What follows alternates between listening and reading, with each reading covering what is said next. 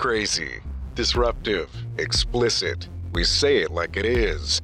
Real world sales and marketing. Real stories from the road. Yeah, it's the real shit. This is the Wreak Havoc Podcast. Whoa, going back fireside now. Yeah. Hello, crickets. It's nice to hear you again. Yeah, going with the cricket, the relaxing crickets and the fire-free fireside. I don't know if I've ever actually seen a fire in your fire pit now that I'm thinking about it. Hmm. No, we've had them. I just well, I can see that there's been some burn marks on there, but I've never yeah. seen a real fire in there. Sometimes we do. I don't, not usually when there's electric cords around it. Coward. But, yeah, kind of chickens like that. Yeah, fill it full of water. A, we have a really good show tonight. Uh, it's it's this this is raising the bar again. We continue to do this, especially after last episode was just us. Well, it was, yeah. Uh, well, Heather. It's kind of like Heather was amazing. It's kind of like a change up in baseball, right? Right. Right. Yeah. Right. Now we're bringing the heater. Yeah, bringing him in strong. We have uh, somebody that I consider probably probably the smartest guy I know, honestly. And, and I'm pretty sure there'll be some piping off of some of the listeners about that. He's up there. Uh, they'll tune. They'll tune in a little bit. He's got to make up for his. Yeah, I don't know if I'd say good looks. Right. I think pretty pretty smart guy. So this ought to be a pretty good one. But uh, we also we have a singer, songwriter, and artist. Uh, also, uh, vice president, C F O, uh, tight end, defensive end. Tight end's always open, Trevor. Yep. Always. Wow. Best athletes on the field, hands down. We have Mister Rusty Wentz. That's where you cue the applause. Sorry. Thank you. Pleasure to be My here. Bad. Well, hold on. Hold on, hold on a second. Mister Was, Rusty Wentz. I was on the wrong page. Hey, everybody! There it is. Woo! Okay. See, was that good? That was better. Do you feel you feel cooler now? I feel extremely cool. Like yeah. I said, tight end's always open. So. That's what I wanted to do the first time on your tight end joke. You missed it. Yeah. So, Rusty, tell us a little bit about yourself. Well, um, I am the vice president and chief financial officer for Stein Distributing, which is the Anheuser-Busch wholesaler for Southwest Idaho, Central Idaho. Uh, I've been doing that for about fifteen years now. I also oversee about six hundred acres of orchard land in uh, Washington that the Stein family owns as well. I didn't know that. Yeah. Orchard land? Yes. Wow. Just when I think you couldn't get any cooler. it's it's uh, we have pretty diverse orchards over there. What do you grow? So we grow apples, pears, cherries, uh, some stone fruits, not a whole lot. Yeah. But, um, yeah, that's that's our main forte. We got, like I said, we got about six hundred acres over there and really been converting things over to organic. That's kind of it's kind of that's a, where the money is. It's kind of a thing. Right now, yeah. That so. is an interesting and uh, a very interesting segue into the topic tonight. One reason I wanted to get you here was the adapting to the market. You're adapting, you guys adapt to the market. So when I, I think of it in my building industry, I'm dealing with the adapt, adaptation of the market because the lumber prices are going through the roof. We've talked about it a couple times, but it's it continues to go through the roof, which means people are looking at alternative building products. You guys, when I started thinking about this topic, it was a no-brainer to have you on because Budweiser, Anheuser-Busch, is the red and white can, man. They're the Clydesdales. They are beer. It is the beer company of all beer companies. But what I'm watching you do, and I, you and I have had this conversation uh, before, but you guys are adapting into, like, everyone knows there ain't no law when you're on the claw, right? The, the White Claw, the Trulies, all these things, right? So they kind of came into this whole thing with the, the seltzer, you know, beverage market or whatever you guys call it probably. But now all of a sudden Budweiser, who, you know, instead of just sticking to your guns and being like, nope, we make beer, we're Budweiser, we make beer, red, white, can beer. You guys literally adapt to the market and you're you're coming out with all these different options and stuff. So, I mean, to, how's that going for you? Well, I, okay, Anheuser-Busch, I think, you know, adaptability is very important in any business you're in. They've been adapting to the market for decades. Wow. You know, you, you go back and look um, in nineteen fifty-six, when Keith Stein bought or, you know, founded Stein Distributing, I think they had six packages total is all they had. Yeah. Uh, I currently have over five hundred brands and about fifteen hundred different packages now. That's it. So it's a good increase. Yeah. So they've been doing it for a long time. I mean, you know, obviously, you know, you can go back to the early eighties when Bud Light came out. Yeah. And people were trying to, hey, you know, the, is beer hey, fatty. packing on some weight? Yeah, I need I need something light here. They call so it a beer belly. So they've been innovating belly. a long time. They've been innovating a long time. And, um, you know, sometimes, you know, they're ahead of the trend. Sometimes they're behind the trend. But, um, yeah, it's important that you are able to move and see what the consumer wants and get a product out there that, oh, that they're yeah. going to want. Because know thy customer. The, you know, especially in the retail industry, it's it's dog eat dog. Oh, yeah. It is tough. And shelf space is hard to come by. And there's not a lot. And, and I think it's see, harder now by far. Absolutely. Like in the last five years? Stores are bigger, and it's harder to get shelf space. Figure that one out. Yeah. Weird. And so, well, you've got hundreds of new, you know, yeah. uh, craft beers. craft beers that have come out. And now you've got all these niche, different types of alcohol that mm. you're seeing. Whether, you know, it kind of started, you know, a little bit, I think, you know, with, with what we call F M Bs or flavored malt beverages, you know, your Zimas. Things like oh, that that we were Zima. familiar with. Old Zima. That takes and, you back to high school. Yeah. Yeah, it does. You know, and now, you know. We, Ice. You see that I mean, after, your, I mean, college, I was twenty-one. Yeah, you see that now, you My know, we've got the, the Lime-A-Ritas, you know, chiladas, oh, yeah. things like that. Yeah. And now great the breakfast big one, drink, by the way. Now great the big breakfast one drink. Is the seltzer that's come out. And so, you know, it's important. White Claw obviously got a huge head start on everybody. Yeah. Yeah. And so they got a lot of the shelf space. So when you bring out a, a, an item to, to compete with that, it's real difficult to get it, first of all, into the stores. So you better make sure it's it's a good, high-quality product mm-hmm. and um, that you've got a, you know, at least in our, our industry, uh, a means to get it on the shelf and get it serviced the way it needs to be done. Or else, or else you're just spinning your wheels. So... It's they they've been innovating through this, and and now the new things. I mean, they're coming out with new seltzers. The next thing you're going to see come out is going to be liquor-based seltzers. So like a vodka seltzer. Now you see the vodka mm. sodas. Mm. I have. Yeah, I, have that's... A, I drank a vodka vodka mm. seltzer last week. They brought it in to test. Yeah. I I could not believe there was alcohol in it. Really? It, it tasted. That's bad. Like flavored water. That's bad. Yeah, I was like, I, this is dangerous.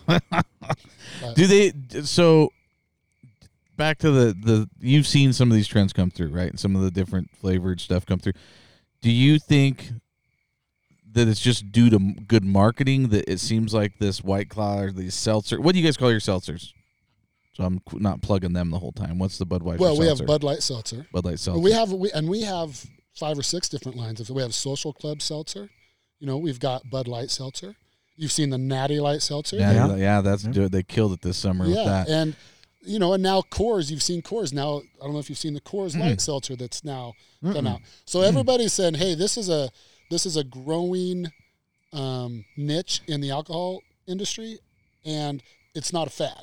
Do you no. think it's the Do you think it's the biggest one you've seen? Do you think it's per, uh, You're a numbers guy. From a numbers yes, standpoint, it's the, is this the biggest spike that you've seen out of a It is the biggest, fad, most disruptive fad I've seen in fifteen years. What was yeah. the interesting thing to see at G F Y this year? Yeah. So you have a golf tournament with, what do we have, forty-five guys up there? Yeah, this and year. It, yeah. And it's, I mean, it's a bunch forty-eight. Of dudes, right? The amount Men's of... Men's, man. I mean, the like... The amount of White Claw they got. Insane. And it was funny because there was a few guys that were like, are you kidding me? You're drinking. Are you? Come on.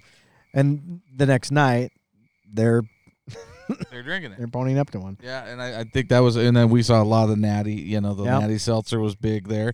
Like, you know, you're that's what I – going back to our whole scamdemic talk from before we were on air – I I make my decisions based upon what I see and what I experience in my own life, right? I can tell you from my own experience, I know a lot of my friends that drink it, like they drink mm-hmm. the seltzers, right? Like I've never mm-hmm. seen, I've been drinking with the same guys. Shocking. No. S- s- yeah, since I We'll call out Swanee, uh, call Swanee, Darren, uh, these guys that we know listen and drink seltzers. And uh, anyways, they I think that you we've seen. I mean, these are guys I've I've known my whole life. We've all known our whole life, and we literally have watched them. You know, they've been beer drinking guys their whole life, Natty Light, you know, kind of guys, and now all of a sudden they make that switch to it. So I think to me that's what made it feel like it was a real trend, right? Like, I mean, I don't know anyone that got locked in on Zimas, and I can say, yeah, twenty years later, they're just pounding the Zima still. It doesn't really Zima. happen. Yeah, right? No, I, I'll be honest. I thought it was a fad when that first came out, uh, but I was just in some meetings this week, and it's already captured ten, the ten share of the wow. beer slash seltzer. You know that it's taken ten percent of the market away from beer. That's a ton, you know? And that is a ton. Yeah, in a relatively short within what amount of time. Two years, couple of years, a couple, couple years. of years, but that's but that's the beauty of what you guys are doing, though. You you also see that, and you're like, instead of somebody going, oh, well, I guess we're just gonna lose ten, you know, we're just gonna lose this money to the seltzer people. You're like, no, we're gonna go make a better seltzer. We're gonna make a seltzer. We're gonna brand Our, it. Ours is better too, by the way. It is, yeah, I'm sure. I'll do Absolutely. some taste testing. But I, I think, too, and I mean, this goes back to marketing, which nobody, I mean, honestly, there's not many people out there, Mister Marketing Guy, that you can tell me that do it better than Budweiser. Well, they do. You know? They do. And Anheuser-Busch well. is the top of the top when marketing, Amazing. right? Well, they yeah, they're market lead, and they probably they're, have been some number of the most one loyal. in the Super Bowl. I mean, when right. the, the rankings come out, Anheuser-Busch is always at the top. Boom. And but they hire the best agencies to do their work. The best. They spend the money, which when you're market lead, you get the opportunity to do that. Well, but they do a great job of of keeping it. And they like and to, to Rusty's point, they're always looking to to innovate and to be making sure that they're doing things right. Even if they're a little bit behind, they're still they're they have the ability to play catch up and to get a little bit ahead. Yeah, they, they have the not, economy. Yeah, not sure. not that many companies. But they do. have the and they have the foresight. This is what I like about them. So, and I'll bring my boy Gary V back into this. We talk. I plug Gary V all the time. Gary Vaynerchuk, Gary V. Go check him out. He's the shit. You love he, him. He Anheuser-Busch hired him and let him. He was a small in the in the grand scheme of advertising agencies. VaynerMedia is a very small player, right? right? They took Gary V, who's a very edgy, on the edge, you know, guy, and they saw the they let him make a, a commercial, and he did the Harry Carey for the World Series. They did the Harry Carey Budweiser commercial, mm-hmm. which was super. Like, I mean, it just got. I mean, it was rave, won awards, and all this shit. That was going out on a limb to do something like that, you know, for Budweiser to go out and do that that kind of thing, and they had it queued up so in case they won. Here's Harry Carey watching this, you know, the announcing the World Series, blah, blah. Really cool concept, but they've always been that kind of ahead of the, the, the you know, right. the well, market. And that's that's all you see. You're not seeing the fifty different ideas that are still on the floor or that never even make it to the pitch room. I mean, that from a marketing standpoint, you'd be stunned at the amount of stuff that no, never, ever sees the light of day that's good. But what, you know, I mean... Go back and to... And that's just marketing. Think about the products that oh, yeah. ever made it into the market. Yeah. yeah. Yeah. But that that goes back to you didn't become the market lead by sitting on your hands.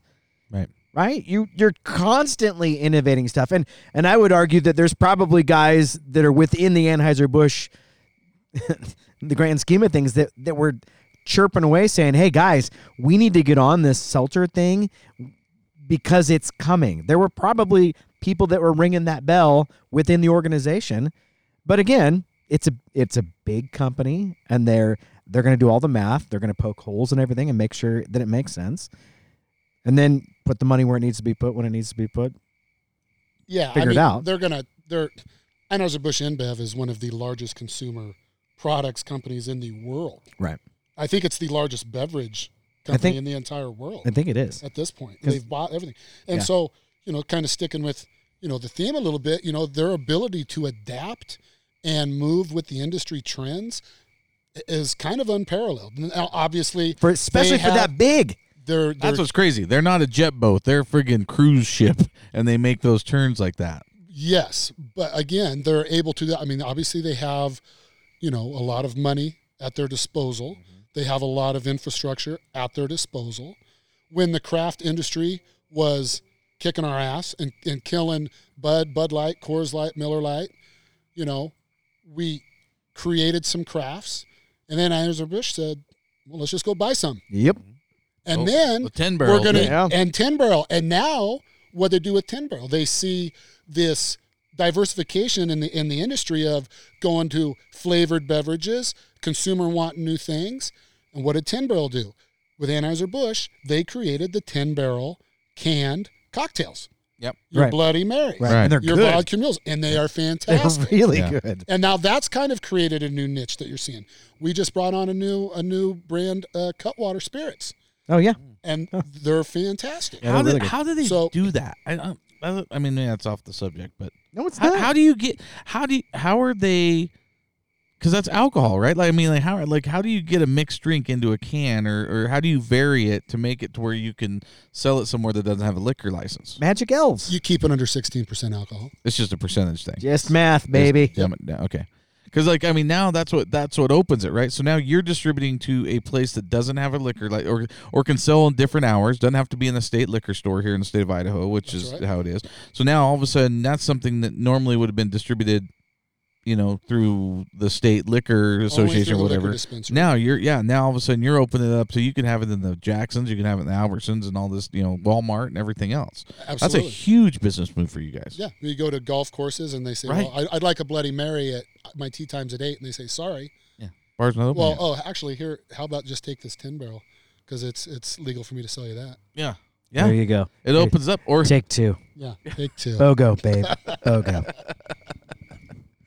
No, I think it's amazing, and it's it's it just shows the adaptability of, of somebody. That, and what, like I said, the really impressive thing. This is a massive, massive ship that's turning on a dime. You know, that's doing that kind of stuff. It would be interesting to be into some of those meetings and hear them talking about that, because you know that they're not just waltzing into it. Yeah, let's try it, see what happens. Right. There's a lot of homework that's done. There's a lot of discussions. I mean, it, I think that would be fascinating to see where we might think it happened really, really fast. There may be other people that are like, oh, God, I've been I've been trying to get my executive board to listen to me for blah, blah, blah. It would be fascinating to see all of the, the dominoes that, that had to fall in order to get to go from an idea and a concept to having something being distributed to stores and golf courses and, and stuff like that. But it's again, it, it goes back to being smart and understanding the rules of the game to figure out some strategy to, to compete and to get a little bit of an edge. Yeah, and I'm sure, you know, there are so many. If you go back to where I, I was talking about earlier, the, the number of brands and S K Us right. that we currently carry. Imagine the the the forecasting and the logistics oh, God. that go behind now producing all of these different flavors and package types out of the dozen breweries we have in the United States. Right. Right? They are running, the meeting I was on. There's a bunch of white labeling right there. They're running twenty-four seven. Yeah. And and the, the line switch outs just in the last five years have tripled. Oh, and I mean. Wow. Yeah. So imagine the downtime that it takes. You know, to to swap out and say, well, we're going to use this line for Budweiser. Tomorrow we're making, uh, you know, Lime-A-Rita, right. raspberry Lime-A-Rita on it. So we got to change. We got to clean everything, do all of that. You know, it, it's it's process, man. So as as a financial guy, how are you looking at that in terms of your balance sheet of how much share Budweiser has lost? How do you how do you gain it back? Can you gain it back? Where do you? I you mean, care to everything care, is you know? everything is diversified so much. You still don't want to. I mean, you still want to invest in the horse that brung you. You know what I mean? Yep. But how do you look at that? I mean, how do you weigh all that stuff out? Because there's there's just an inevitability of you just when you're going to divide the pie that many times. It just it's just math. But what informs your decision making in terms of where you're going to put the the effort? Well, I think in terms. What you try to do is leverage your brand name. Love that name. Okay. Love that word. So that's why you see all the offshoots of Budweiser or Bud Light. Yeah. Right. It's Bud Light Seltzer because we want the name recognition. Because it's branding. It's Dude, branding. Preach to me. So Preach. You want to leverage that. Your brand, whether whether it's Anheuser-Busch or it's Innovative Custom Homes, whatever it is, you want to take your brand name and you right. want to leverage it as many ways as you possibly can. Right. Think about that. Here's what I th- I picture. I was gonna. I thought about this while you were talking on that the uh, seltzer thing. Think of the loyalty that Budweiser has just in NASCAR. All right, if you're, you know, and I, I don't, I haven't been up on NASCAR here this year, so I don't know who's Michael driving Jordan the, bought a NASCAR team. I did see that. I didn't. I don't know who drives the Budweiser car. Oh, right there's now. Actually no Budweiser car now. It's a, it's Busch. And it's, oh. Kevin, it's Kevin Harvick, the champion. Okay. The soon the to be champion. Soon, soon to be champion. Soon to be champion. Okay. So you've got a, a there's no more loyal fan base than NASCAR. I don't think. Maybe soccer. I don't know. Soccer people are pretty freaky, but they, but you got NASCAR guys, right? no, NASCAR right. guy, NASCAR, you know, NASCAR Billy Bob is legit drinking Budweiser because he's a junior fan. You know, when Junior driving the, you know, But you know, Budweiser, I'm drinking, and he's drinking, and I drive that, and that's because he does that. That's how he does it. His wife goes to buy a White Claw. He knocks it out of her hand and hands her a friggin' Bud Budweiser seltzer, right? I love you. Because that, that is how loyal people are to the brand. So when you're building that brand and you come out with something different, there there's legit people who will, I, I want to drink a seltzer, but I'm pretty loyal to Budweiser. Oh, now Budweiser makes one? Okay, cool. Now I can drink this seltzer because it's a Budweiser seltzer. Mm-hmm. I mean, that's the power of that brand and what people bring to it when there's people that are that loyal to, uh, you know, a brand. And, uh, you know, you see people do it for, you know, whatever, you know, the different things are, you know, but they'll, once a, a company comes out with something like that, you know, you see clothing companies that will come out with shoes, right? Mm-hmm. Well, I'm loyal to that clothing company, so I buy those shoes now. I mean, my your kids do it all the time. Yes, so, they do. And it's it's interesting to see Budweiser do something. Like I, I've got to believe I picture that happening, you know, where, yeah, there's no White Claws in a Budweiser house kind of deal. They go to the Budweiser seltzers, you know, that, you know, makes it. Anyway, that's what I was thinking. I'm sorry. Well, sidetracked on the NASCAR thing. I had a vision there. I and, saw it. I thought it was great. Well, brand loyalty, I think, is what you're getting right, at. And, right. and it's, and historically speaking, beer drinkers have been very brand loyal. Absolutely. Um, that has changed a little bit in the last fifteen or twenty years with the the uh, all the craft mm-hmm. that has come into the market. That that type of consumer is someone that's more willing to experiment with different flavors. Right. And so, but again, you, you just, their business model, Anheuser-Busch or these other places, is just be able to adapt whatever the new trend might be, whether it's a hazy I P A. Be ready to make a hazy I P A. Right. And make a good one. And make a good one. Adaptability is everything. Oh, yeah. Well, if you, you don't. You have to build your infrastructure to be able to move very quickly. And I have a very good parallel from our orchard operations. It's almost more, I can almost, I can almost uh, uh, give you an example better from there. And that is the fruit industry is very volatile. Mm-hmm. Okay. So, when we put in our, our infrastructure for an orchard, it used to be back in the old day, well, I'm going to plant this variety and I'm going to plant it on a V trellis and by God, that's all it's going to be here. Well, problem now is there's so many, there's a lot of apple varieties out there. Oh, and wow. The consumer, their tastes change frequently. So if I've got an infrastructure built for one type of apple that all of a sudden goes out of favor, well, now I've just spent all of my infrastructure money on something. I've got to totally redo it now because maybe this apple doesn't go great on a V trellis or, you know. And it takes a hot second to regrow. What we're doing now, yeah, and what we're doing now is we put in, basically we, we put the infrastructure in. So if I want to chop a tree down and graft it over three years later, mm-hmm. boom, I can, no problem. I don't got to mess with the trellis. I don't got to mess with the irrigation. I put everything fifteen feet. I, I put it in fifteen-foot rows, you know, two- or three-foot spacings between trees because really these trees are more like vines than right. they are trees, what you would think. Um, and it's on a straight wall trellis. Now, I've done that for two reasons. Number one, so that, yes, I can on the fly adapt and change my variety very quickly takes three apples, or excuse me, three years for an apple to go from a baby tree to where it's producing fruit. Okay. Hmm. So I can chop a tree down a foot off from the ground, graft a new variety to it, and in three years have a whole different apple from the same rootstock right. that I had a previous apple from. But I love Mother Nature. I put them now on so, wall trellises because so I don't smart. know what the variety is going to be necessarily five years down the road, but I know my infrastructure is good. Right. And I know I can run a platform up and down all these rows. I can, in the future, use robotics to come in and pick it. Now, we're not there yet, but I've planned for it.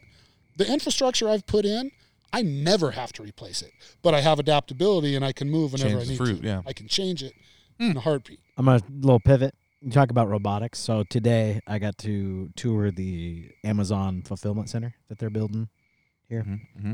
Holy moly. It is so cool to see. You talk about infrastructure. You talk about making things work and efficiencies and intentionality of design and all that stuff. It was super impressive. But of just thinking through that stuff and what you're talking about, one of our big words, intentionality, making things efficient so that down the road it, it makes sense that I can swap it all out. Because if you don't build it that way to start, you don't have the adaptability five years from now. Right. You've got to build that infrastructure, and it has to be intentional and well thought out. I mean, that. I mean, and I think businesses are, I think, getting better and better at that because they have to. Because there's too many smart people out there doing stuff. If you're not adaptable, you're, you're going to lose market share. Yeah, yeah, and somebody's going to take your spot. Right. So let's put that in, uh, you know, I'm not a home builder, but let's put it in a construction, you know, frame of, mm-hmm. of, of, mm-hmm. of some sort. So if I'm an architect or, or something, you know, maybe I want to have some blueprints that are adaptable that can be very easily changed between lumber, your concrete I C F, forms, yeah, yeah. you know, because I don't know what's going to be available, and I right. don't know what the costs are going to be a year from now. Right. But I certainly don't want to have to go back to square one right. and start over with that whole process. Yep. I want to just be able to swap things out. Well, and, and and that's a good point. Even just even more basic, not even taking in the the product that we're using. Uh, Heather does this all the time where she'll have a floor plan that it's the same floor plan, but this room can be an office, or it can have put a closet in it, now it's a bedroom, or this could be a workout room, or this garage has a third bay that we put a bigger door on, now it's an R V garage, but it's the same plan. And you won't, you want to be able to mix like that, because, you know, you sit there and listen to, you know, all of a sudden you'll have a client walk in, the client says, yeah, we're, uh, you know, empty nesters, we want a four-bedroom house, but we really don't care if it's got four bedrooms, four bath, and four closet. We want one room to be a workout room for my wife, and I want one room to be my office. Like, having the ability to just go right to a plan, because this, the the sheer time it takes to draw a blueprint and the expense to draw a, a new blueprint for every single person, you know, when you're drawing a blueprint, you want that thing to be as adaptable as possible. You want to be able to say, okay, this can be a two-car garage or a three-car or a four-car. This could be this house. If we put this little extra one more, you know, two more trusses on it, now we've got a bonus room out here. And now we, or we, we put a bonus truss and make this a two-story versus a single-story. You know, like, that adaptability saves you time and money. And that's what I think a, a big thing that people in business, if you're listening to this and you're creating a business and you're you're you're trying to line yourself out, have the foresight to think ahead of, of, you know, dream a little dream kind of deal. You, you, if you Aww, think how you're going to be, you know, what's precious. This going to be like? Thank you. I like that. Nobody says precious to me very often. Uh, well, I just did. That was precious. You know what? I dream probably because I say fuck too much. Well, you do have to offset, yeah, your fuck usage for yep. sure. But they, and I think that's the first time I said it today. Yeah, you waited a long time last podcast. I think so. Yeah. I'm getting better. I'm getting real Real clean. Yeah, you're mature. Real clean.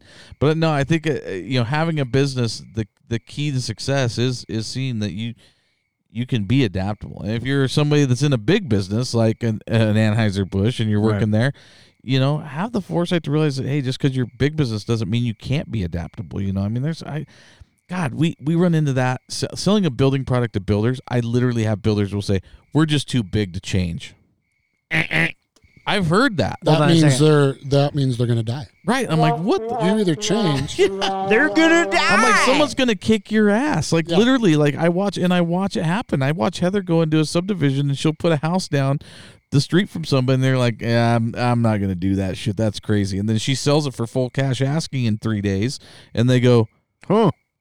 Well, maybe I should look at that now. And it's like, you know, and it, it's too late, man. That house is sold. You just missed a, a buyer, you know. So having that ability to to to, to make those changes, you know, and, and I think ahead that you're you're going to be flexible, keeping your mind open to stuff is is a huge deal. But that, I, that you're nailing it though. It is. It doesn't happen by accident. The intentionality involved with that, and frankly, for the Anheuser-Busch, it's it's hiring a good team that all understands that. Just you have to be intentional intentional about planning and moving forward. What not, you know, I mean, it's like football, right? You're not going to go tackle the guy where he is. You're going to go tackle the guy where he will be. Right. You're going to find that line, and it takes intentionality and understanding. Unless he's a tight end, and you're not going to tackle him because they're the best athletes on the field. Right. Well, pretty much. But, but go ahead. The football thing is a great analogy, I think, because, you know, in any business, you have to start with a good foundation, right? You're blocking and tackling your basic right. play. Okay, am I going to run a, a, a, a spread offense or am I going to run a power offense? What's it going to be? That's fine. But from that, I've got to be able to, you know, change things up fairly quickly, but I've still got my base. I know right. I know who I am, but I'm able to change when I, when it's needed. Right. I, that's, or somebody gets injured. Like in football, that's a big thing, right? right? Like, I mean, you got an offense that's built around a running back, and your running back goes down. You got to adapt to that situation. All what of a sudden, mean? Guess what? Christian McCaffrey, why? Right. Why? High ankle sprain, no. You're literally going to have to change your offense when a Kish, Christian Pick McCaffrey is. Mike Davis. Just like insane. Like, I mean, those things happen. You have to be, I mean, and, and everything you got to be able to adapt, you know. We we talk about the pivot all the time, just right. another word uh, to make ding, it ding, adaptable. Ding, ding. Hey, where are our bingo cards? Boss lady, where? I thought you had this done. Uh, that's all right. She's building houses. She's busy. You've been busy. I'll give you a pass. I'll give you a I did help you on Sunday. Yeah, she was out the job site all day Sunday, so and yeah. we actually went and helped her finish yeah. it up after we worked hard after our golf round. yeah, I slept pretty good. I slept well. A little stoved up, a little stoved up on Monday, but yeah, that's pretty good. But in today's environment, take ex- perfect the COVID, the yeah. scamdemic, the scamdemic. Oh, here we go. You don't know. Hold on a second. What's going? Wait a second. The COVID. Go ahead.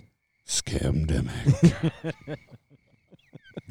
But you don't know. You don't know what's going to happen. Hell, we don't know what's going to happen next week no. right now. Okay? The True rules that. Keep changing. True that. And in business, you don't know what's going to happen six months, a year down the road. No. So again. Do you think you have- that that has made businesses sharper in terms of adaptability? Absolutely. I, I'll tell you, I think one thing, at least in my industry, in the retail sector, yeah, what it has shown us is there's a lot of business that's done that's unprofitable. yeah. And recognizing that and making changes to your business model to say, you know, I did things this way for a long time, because it wasn't. But I just figured out I'm losing a lot of money. It doing wasn't some of this. It wasn't obviously broken until you. I mean, I talk a lot about comparative analysis, where you don't know something until you understand the context of how it relates to something else. Right. When I get the opportunity to have my entire staff work remotely, and they're more productive, and I'm not paying a shit ton in overhead and parking and all these different things, and I can look at that and go, huh. Does it change the way that I approach how I run things? It sure merits a conversation. Yes. So and there's we're seeing. I told we've talked about this on previous episodes, but like I average on average every month, I average somewhere between two to four thousand dollars a month in travel expenses. That's what I expense, you know, for my travel. The company is now figuring out. I'm having my best year I've ever had with this company. Um, my sales are higher than they've ever been this year during through COVID, and I'm not traveling. So I so so look at the the company's selling more product than they've ever sold, and they are saving at least three. Let's just average it to three three thousand dollars a month during COVID per person. And now what they're saying is, yeah, and and I'm one of twelve salespeople, or well, I guess we're eight. I think we're eight salespeople. Anyway, so you might, you might need to get a crayon. He's yeah, gonna have I to figure this, this one up. I was well, told I say there would be no math.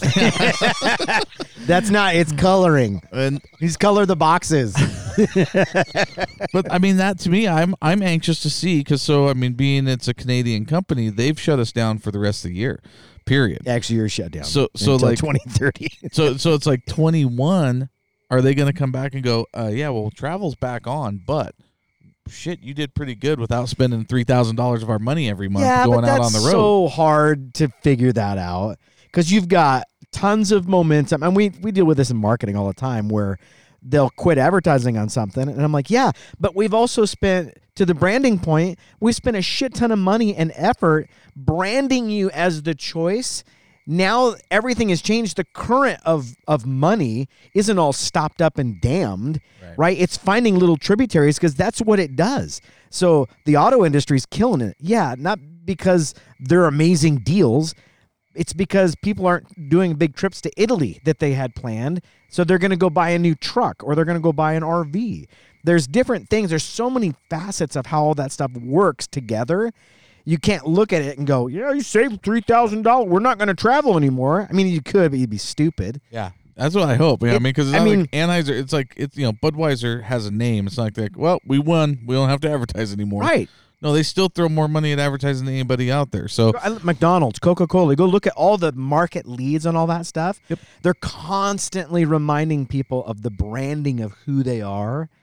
And they don't. they don't have to price point anything.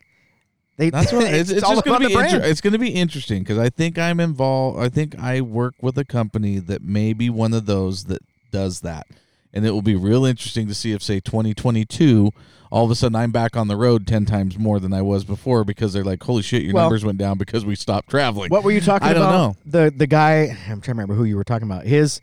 His guys are out beating the street while everybody else oh, is staying yeah, home. The Josh Felt. Um, yeah. He was. I, he's going to be on here. Hopefully, maybe next week we can get him on here. He's in town, so I'm. I'm. He's going to be a guest on here for sure. And he, he's going to come on and talk about grabbing market share during COVID. And he's in an industry where a lot of people, their companies shut their salespeople down. Said no, no, no, no. We're not going out. We're not going to go out and knock on doors because that'll look bad if we're out in people's sales. You know, we don't want to be in their faces. We don't want to. Everyone stay home. So they locked their sales force down. Right.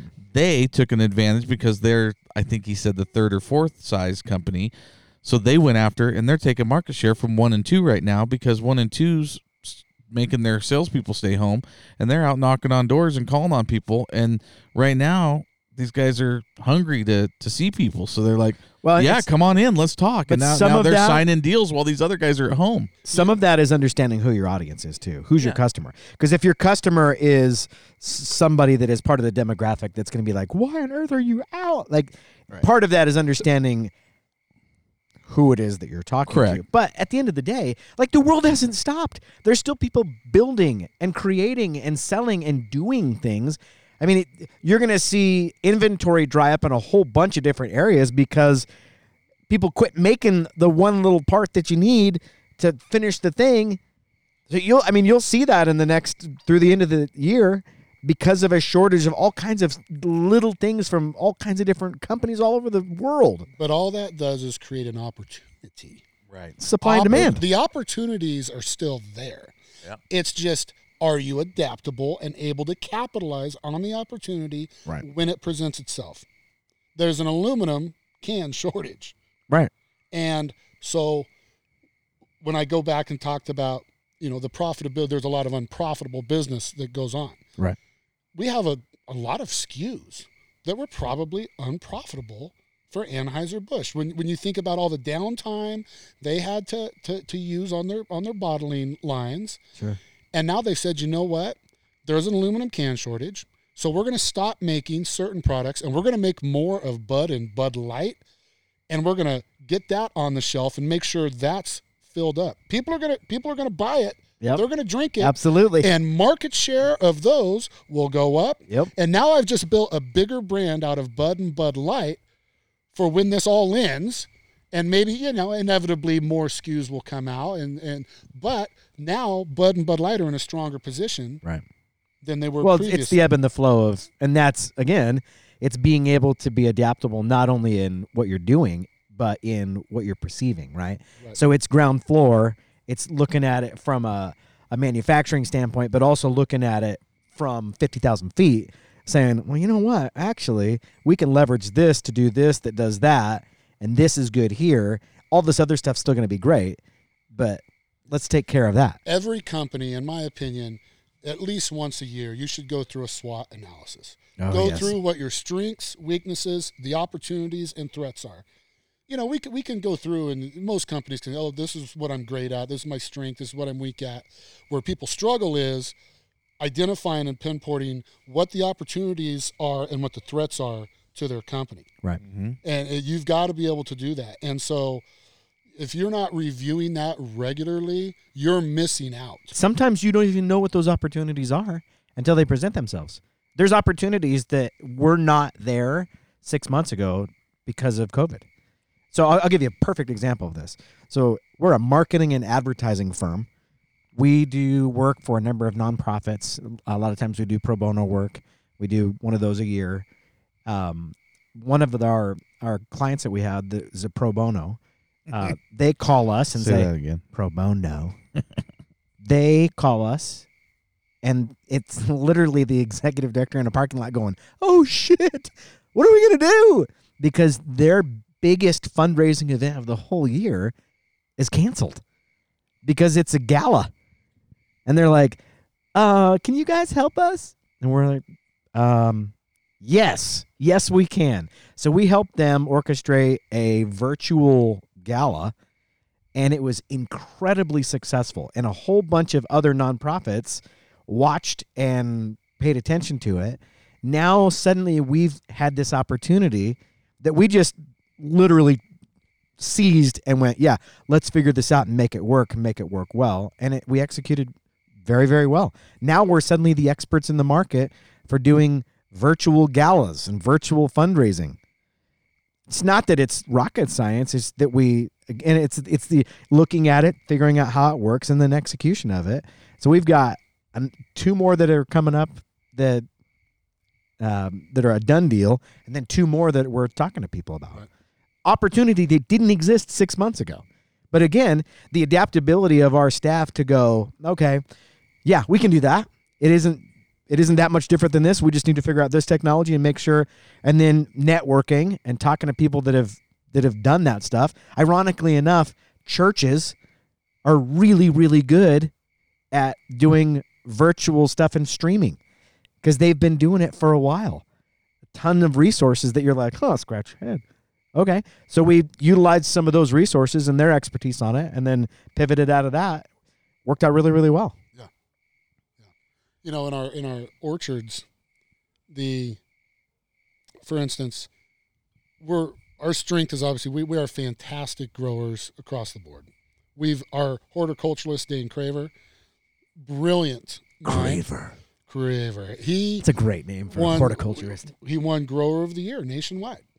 And why? Because he sees things happening in the industry before others do. And he and I talk a lot about things. And one of our strengths is we are, we're organic. We're very good organic growers. Right. We grow, we've converted almost all of our farms over to organic farming because specifically in pears, there were a lot of, what okay, SWOT analysis. What's a threat to us in the pears? Well, we had a lot of invasive insects, mm-hmm. and it it never seemed we, it, however many chemicals we sprayed out there didn't matter. We went from one problem to the next, killed one bug. Now we got a problem with another bug. Damn well, bugs. Let's take our strength. Let's see the threat, which is the insects essentially mm-hmm. destroying our crop annually. Okay, our strength is we're fantastic organic growers. So what's the opportunity here? The opportunity is let's convert all of our pears over and try to grow them organically. We're better off doing that than spinning our wheels and throwing right. all this money down the drain on chemicals. And what has happened? The pear market for for conventional has basically crashed. Really? This year, pear farmers are basically going out of business. They're going bankrupt. Not the organic farmers, because the pricing on organic pears is still pretty strong. Right. If we hadn't made the decision three years ago to convert all of our pears to organic, we would be bleeding money right now. But we're not, because we got out in front of it and said, you know what? The threat is too strong. We're gonna we're we're just gonna lose money on pears. We can see we can see the market trends coming. Right.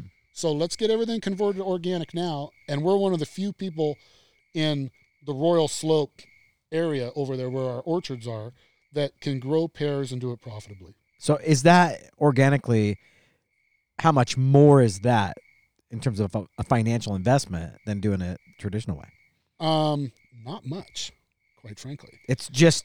It's figuring it it's, out, right? It's you've got to have the knowledge. You got to have people it takes more that are space, good. Though, right? Like I mean, doesn't no. you, there's less okay. trees per acre, right? No, I can take the exact same acreage. I can just convert it. Okay, huh. It's a three-year. Were process. You here during this part of his podcast? Yeah, no, I, I heard that com- part, but not the or, organic. This is interesting, and I, I maybe for another podcast. But I watched a thing on organic that was very that turned me very anti-organic. So it's interesting to hear you, and we probably could have this off-air conversation. But like one of the things they say is that there was, I mean, and you know, it's media, so it was true because it was on the internet. Uh, but uh, it literally said, you know, if we converted the the like right now, if we converted the whole world, all the farms to organic, the you would have like something like eight years. The whole everyone would starve.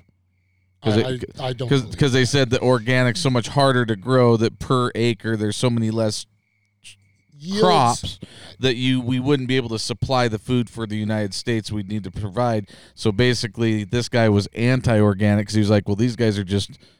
You know, they're getting a premium price, so they're doing it, but we're actually supplying the food to the rest of the world. And the people thinking like that are the people that are stuck in the old way of thinking. Right. Because, yes, yields per acre, if I take the exact same acreage and I don't do anything to it, and I convert it over to organic, yes, I'm going to y- lose my yield per acre. It's going to go down. Right. But from a business perspective, I'm going to make more off of my off of my fruit per acre than I would if I had had a higher yield but a lower price. Right, right. Want me to get you a crayon? So. I got it. I'm following. Right, I'm tracking. I'm not drinking whiskey now. I'm just drinking wine. So, oh. yes, the, the yield is lower, but the price is higher. Right. I come out ahead. Okay. Now, in terms of the whole world is going to starve, I call bullshit on that because the technology of farming is increasing In, in, in, in, almost exponentially. I mean, it, it's crazy how much the farming industry has changed and how much more food we're able to produce off oh, of the well, land. Yeah. The old style of farming and orchards, and I have I have a few blocks that are the old school orchards yeah. that are the trees are right. twenty-five feet apart, right? And I've got five hundred trees per acre. Now, on my trellises, I get thirteen hundred trees per acre. The that, apple crop in Washington more. Is setting records every single year for production. There are more apples than we know what to do with. So the technology is available. Yeah, how to grow them. So it was. I just remembered what it, it was. Yes, it, you know what I remember it was. It was a uh, Penn and Teller bullshit. The show bullshit oh, yeah. they had on Showtime. Mm-hmm. That's what it was. They did an, a bullshit on organic is what they did. Oh. It was one of those. Anyways, it's interesting if you get the chance to go back. But I wonder how old it is, too, now that I think about it. So, like I said, technology's changed, right? Adaptability. You adapted to a different way to grow those, you know, like the trellis. I did I did not know anything about, until right now, did not know anything about these trellises and growing them trellises? on trellises. Yeah, trellises are brand new. They just came out. No, I know what trellises are. I just, in my mind, I still, when you talk about going to the orchards, I picture the fucking trees all laid out, you know, like yeah. an orchard, right? Like yeah, a tree. I have some like that. I have some uh, like but that. I'm like, but but it makes sense where you're like, no, we put them on a trellis so and we do this. And They the, really look like a vine. I right, mean, that, right. They are a tree. Yeah. It's not, it's not, it's not a tree that's got a, a, a one foot, two foot diameter trunk. Trunk, right. Th- this tree is as big around as a beer can. Right. And it grows fifteen feet tall, and I've got them spaced out every eighteen inches. Right. And they basically look like vines growing up a trellis. Espalier. That's interesting. It's like an espalier tree, a French version. Speaking of vines, I'm going to put some more wine Way in my glass. Speak some Vino. So well, I would be oh, curious, maybe. Picking apart the why orchards were laid out the way that they were, right? Historically, because they haven't really changed until fairly recently. I would say over the last fifteen or twenty so, years. So, yeah. um, so my family, I don't think you know this, my family immigrated from uh, Canada in the thirties, and my um, my great-grandfather went to the bank and said, hey, there's this orchard that you guys condemned. Our family will work it, and when it's profitable, we'll buy it for X amount of money. And the bank's like, mm, okay. So they took over a condemned orchard and had it in the family for like three generations. So, but one of the, the things of topping trees and orchards, right. That was one of the things that they had figured out a long time ago of, hey, this would make this a lot more efficient. Right. Because you're going to, I mean, it's, it's, you're essentially kind of thinning the tree anyway, but you're making it way easier to harvest. You easy to do all those things. But it's fascinating to see the where things come from. Why, why was something done a certain way? It isn't necessarily broken. It just isn't necessarily efficient either. But why change it? And you can, I mean, you could point to that in all kinds of different fields of business of, well, we've always done it that way. And the, the logic of challenging that and saying, yeah, but, but we can make it much more efficient. Why would we not?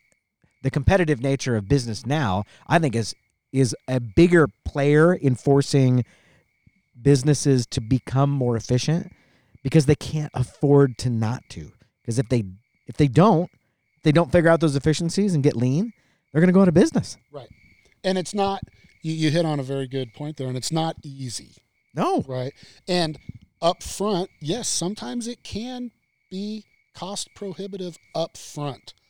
You've got to see the long picture. Long dollar. Say, yes, ding, I'm going to spend a dollar now, but that dollar is going to make me five dollars somewhere down the road. Right. And it might not be tomorrow. It might not be next year, but it's going to pay off in the end. You got to have faith in what you're doing. You know what I find really interesting? If you don't interesting? have faith in what you're doing in anything, right, you're going to fail. So yeah. What I find interesting is like a couple people that I spend a lot of time with that I know well and that know numbers, you and Heather. You talk to people that know numbers, they're the ones that will tell you that. That will say, hey, you spend the money up front. It's the long dollar. You're going to, you know, like you talk to Heather about when we're when we're looking at buying equipment or a trailer or a tool or anything. Well, this one tool is a little bit cheaper. We can just grab that. She's like, why? Just buy the one that is going to last us. That goes with the rest of our set. You know, let's just, let's go get the DeWalt cordless angle grinder that we already have all the tools for. So yeah, but we can pick up a thirty dollars angle grinder real quick and just buzz this off. No, let's just get the good one. Right. She understands the fact, like, we're going to invest now because we don't have to invest in it later kind of deal. You know, you, it's going to make us more money if we have a better tool or a bigger trailer or whatever it is. And it's funny how the people that you, I, I can think of people in my head that I won't name, uh, that I know for certain have, you know, buy the cheapest shit.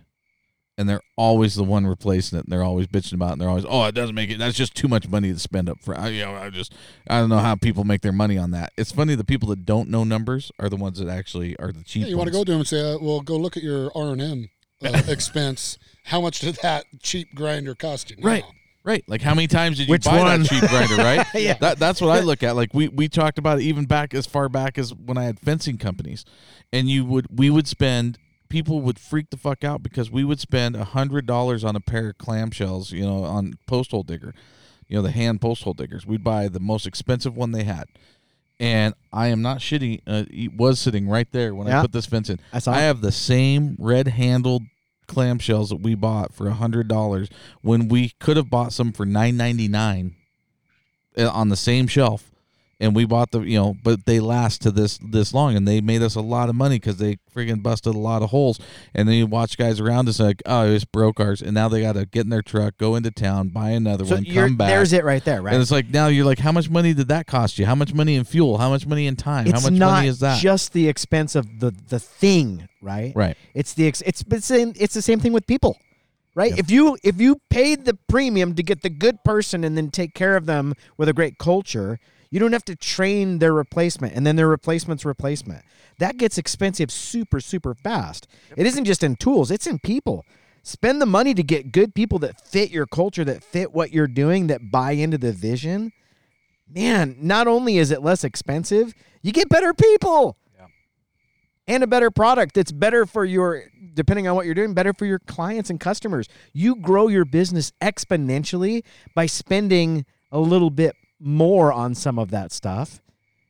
You're, I mean, the long term of it. But again, what is that? Again, going back to adapting. That's adapting to the fact that we have a very low unemployment rate. You have it very hard to find people. I know Stein Stein's always looking for a C D L driver to drive, you know, right? Like, I mean, you guys are always looking for help. It's like everybody, every company is. We're sitting here talking about it. Heather and I were driving down last night. We're sitting here, spent the whole two-hour drive down talking about hiring a couple guys, and we're like, all right, how do we want to do this? Do we want to, you know, how much do we want to spend? What do we, you know, let's go over the top a little bit, and let's get some guys that we can, that are going to stay. And, you know, it's like, because, because you know what? You do have the option of paying them a little bit less money, right? But in today's world, they'll just bounce for another twenty-five cents an hour to another construction company. Well, it's finding so, the right people that understand. So we have to adapt to today's world in the construction industry, which is construction. Subs are God right now. And if they have any skills at all, we we have to treat them well. Like, you know, back in the day, you could mistreat a guy because there was a line of guys, right, that you right. could just grab them from. And so you're just like, ah, well, get the fuck out of here, and you pick up somebody else. Now we're adapting to an industry where, you know, and this goes back to me getting on my whole soapbox about not being a school guy. Uh, you know, there, we are in the trades hurting. There's a ton of kids out there with a sales degree and a marketing degree that can't fucking swing a hammer or know how to run a post hole digger, where they and they don't have a job. And the guys that are actually look that could run a post hole digger or have a C D L and could drive a beer truck could go out there and make fucking fifty thousand dollars, sixty thousand dollars a year instead of making thirty thousand dollars at fucking Starbucks or as a, a waitress somewhere with a degree. And we're, you know, we've adapted to where now, okay, we're going to pay those guys a premium if right. they have the skills to do it. And just part of what we have to do in the construction industry anyways. I mean, I know it's similar everywhere, but we've we've got it all the time. Yeah, and paying a premium for certain things. It's hard for some people to conceptualize the lost revenue right. that you lose because you tried to skimp and save a dollar somewhere else. Like Jody said, if you're turning people over all the time, it's so expensive. The training is so expensive. And as a business owner, your number one objective should be to drive top-line growth. How do I drive the absolute most revenue that I can drive? And if I got to spend a little more in expenses, so be it. It's going to get offset by having more right. top-line growth. Just math. Well, the, here, let's go back to. Let me go back to the orchard analogy. Let me let's talk about the orchard. You talk about cutting that or that tree off, right? And taking three years. You can you can cut the tree off, and you can you know graft on another tree. In three years, you'll have fruit. It's not a lot different with employees. You can you can yeah. cut that employee off, but it's going to take you three years to graft another employee on there till it's producing fruit. And sometimes that's you know sometimes that's how it is. I mean, it, it's it, having you, vision. You, you get rid of as soon as you chop an employee. You know, get ready. You're going to have to graft grow that on. employee one on again, graft another one on, and wait for it to produce fruit. And that's how I mean, especially in the in the you know construction business, or even being in the specialty construction like we are with I C F. There's not a lot of kids coming out. You know, they may even know how to frame, but they don't know how to build with I C F. So when we train them, all of a sudden it's like, oh, they know how to build with I C F. Okay, now this guy's efficient. And when I can not have to be there, right. and they're they're friggin' doing, you know, they're doing their thing, and, and Heather's not having to watch them all the time or babysit them because they're doing it. It's like, dude, I get them trained up, and they they can go out and do their own thing. They're producing money for us now. But if I have to, you know, that guy leaves or I fire him or he gets a quarter to an hour more somewhere, now I'm starting right back at fucking that stump, and I'm graphing on another one. That's how the I love the the orchard analogy and just illustration of it. If, if you've ever seen them, and I, you probably have, when they'll prune out a tree, and you're like, what did you do to the tree? Right. It looks horrible. The reality is, I'm not growing trees. Yeah, I'm growing We're fruit. growing fruit, yeah. But understanding that in order to get the best yield of fruit, the tree has to be balanced. And you have to you have to prune it. You've got to thin it. You've got to do these things in order to, to it's it's a bigger picture than just what the tree looks like. But for somebody that lacks the vision and they come out and they're like, what the hell did you do to my trees? Well, we pruned them. They look horrible.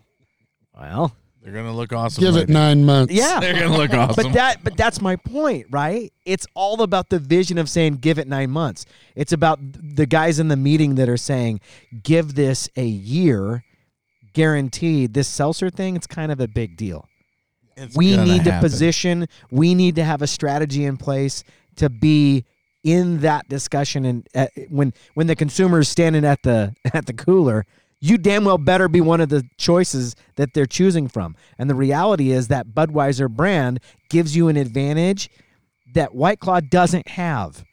Now, they were first to market, kind of like Rollerblade was first to market, right? So there's, you know, first, you want to be first. But still, at the end of the day, bigger picture, an established brand will win. A lot of times first doesn't win. Uber wasn't the first. They weren't the first. There was, the, there was a company before Uber, and Uber, you know, recognized. They're not the first, you know, you're not the first Uber. There was another Uber before Uber. Uh, what was the Uber you know, before Uber? I can't remember. I've heard it's Gary Vee tells the story all the time because his, his buddy actually started Uber, and that's, They they were it was another company that they basically spun off of that. There's a lot of guys. It's like going back to NASCAR. There, a lot of times you're best to be in the second position going into turn four because you can bump them, put them in the wall, and take the win. You know, and that's how a lot of business is. Robbins Racing. We're, we're that way. Our company with our I C F brand, we're not the first to market. We came in and did it better. We have the best block on the market, and I and even our competitors don't really argue that too much with us. We we scientifically are better, but like. We are better because our owner came in with a P H D in construction science and engineering and came in and said, oh, I see what's already being done. I'm going to do it better. The same deal. Budweiser has that vision right. and that ability to come in and say, oh, thanks, White Claw. We're going to, we see that you actually That's proved a good this, idea. We're going to make it better. This concept out a little bit. We're going to go ahead and take this down, bump you, put you in the wall, and then we're going to pass you and take take the win. So great point. So who's the smartest kid on the block, right? Is it Budweiser that says, let's see if that proof of concept actually holds some water. Guys, start working on it. Uh-huh. Okay. You guys, how you coming? Okay. Great. Oh, great. Let's wait in. So, I mean, they're watching it, and guaranteed there's some time frame markers where they're like, okay, yeah, we're going to we're gonna have something ready to go. But I guarantee they were watching it. Is this a thing or is it not a thing? Coca-Cola's been watching. Coca-Cola has just announced today they're coming out with a hard seltzer. Really? really? Yep. Next year, twenty twenty-one. Wow. Coca-Cola's getting into the alcohol business. In the booze game. That's interesting. Yep. Huh. Mm. I'd like to be a fly on that wall. Listening to those discussions. That's wow. interesting because they are, I mean, they are the If they ever get a collaboration between Seagram's V O and Diet Pepsi, I am going to lose my shit. We'll never see you again. I am going to be the happiest alcoholic you've ever met in your life. Just canned V O and Diet Coke. Oh my God. Or Diet Pepsi. I would be st- I would be stoked. I can tell. But oh, look I'm at I'm kind of excited just thinking about it. I know. Think it's never going to happen. I'm just excited. Adaptability. Yeah. Right. Coca-Cola coming out Adapting with a coming out with a seltzer. It's Which, not going to be long. It's a natural fit. They're going to be coming out with some sort of alcoholic soda mix mm-hmm. at some point. Why would yeah. they not? Yeah. Hi. Well, because um, everything, and that's the thing. Everyone says Cokes, right? So like they can come out with rum and Coke. Right. It's it's and what's great about that is if you're the rum company, nobody names a rum. Every well, I guess there's a few, but like to a point. Crown. But like everyone says Coke, right? Right. Like I. I don't. I like. I drink Diet Pepsi, so I drink my whiskey with Diet Pepsi. But when I go to a bar, what I order? Take a Crown and Diet, or Crown and Coke, or like a you know Crown, rum and Coke, Jack and Coke, a Jack and Coke. Like I say, Coke, even though I don't drink Coke at home, I drink Diet Pepsi at home. But I know most bars carry Coca-Cola, so I order it by name. You know, that's the kind of thing. So it's a smart play by them because it's probably going to come out that way. It's probably going to be a Jack and Coke. I would one hundred percent put my money in that. Yeah. You bet. It's a great Why idea. They're not? branding themselves. But that, I mean, that goes back to the idea of you're talking about all these the pivots and, and being adaptable, and it's throwing some of those ideas against the wall and saying, why would we not? If that's what people are doing in the bars, why would we not package that stuff? And here's the thing. COVID changes the whole conversation because they're like, well, people aren't in the bars because the bars are closed. Then why are Let's we not packaging that shit and putting it in the store for people to take home? Let's bring why the bar to not? them. If you've got the, if you've, well, there's how many line changes? A bazillion of them. Let's figure that out. What do we need to do to, to get that done? Again, it goes from an idea into a, le- a legitimate conversation, but COVID is the X factor in that whole thing that suddenly, when I don't have access to go to the bar to get my drink.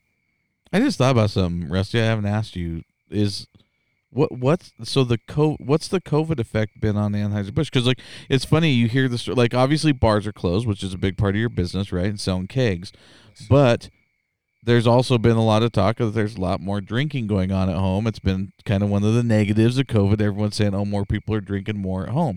Uh, what's your sales show? Well, the alcohol industry has not suffered. So basically you went from kegs to cans. I was well put. Our volume, again, it's an opportunity that's presented itself. Our volume is up. Our profitability is up because we've had, had, had to streamline some of our operations. And we didn't have all these stops at these bars where I dropped off two right. cases, right. maybe a keg. That's an unprofitable stop. Sure. Now I have to be there. Oh, okay. I, my product, but now that now that they're closed, I've right. I've now identified these stops that have been completely unprofitable for us. So what do we do? Well, we changed our delivery service to you. Maybe you're not twice a week, maybe you're once a week, maybe you're once every other week. Maybe I don't send my salesman in to see you as often. I go ahead and give you a call on the telephone.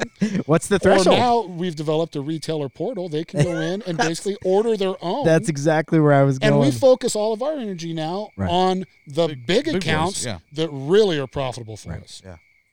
Well, and I mean, you look at restaurant supply. Like restaurant supply is a, is a big one where Ma- well, a lot of people don't realize a majority of restaurants go pick up their own food. Like they go pick up their own shit.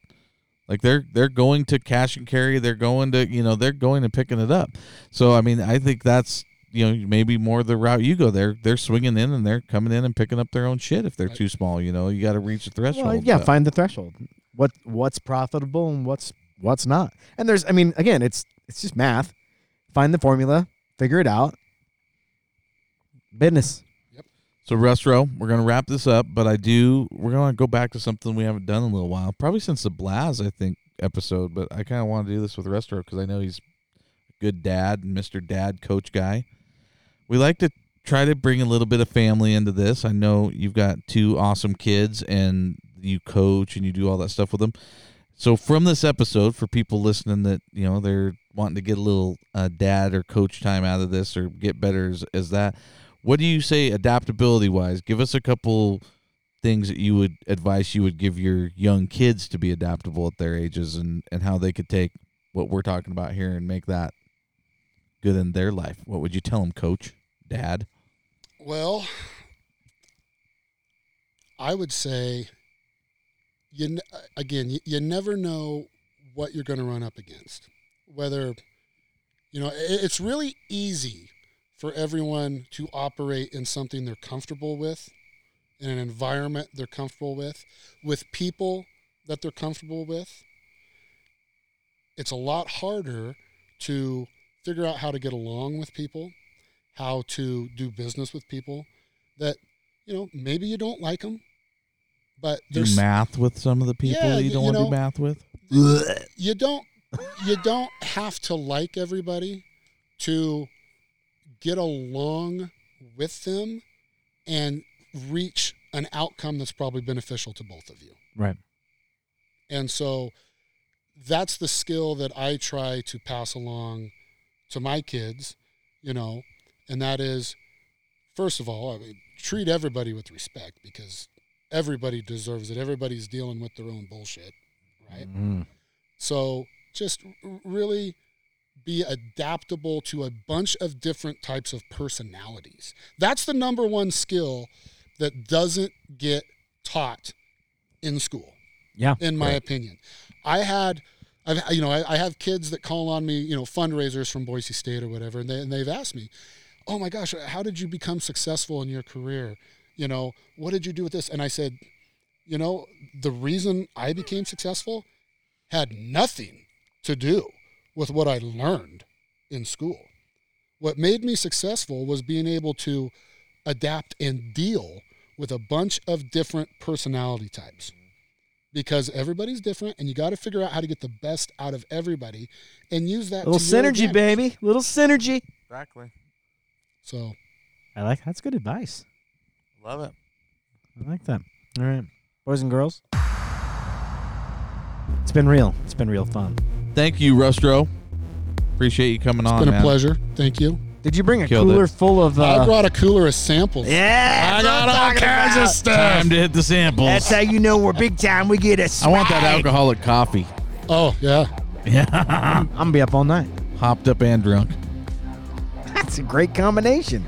So, uh, yeah. Heather's going to hate it. Maybe. Maybe not. All right. Till next time, guys. We appreciate you. And, uh, again, hit us up at... Havoc Partners on all our social medias. Let us know what we're doing right. Let us know what we're doing wrong. We'll see you later. Night night.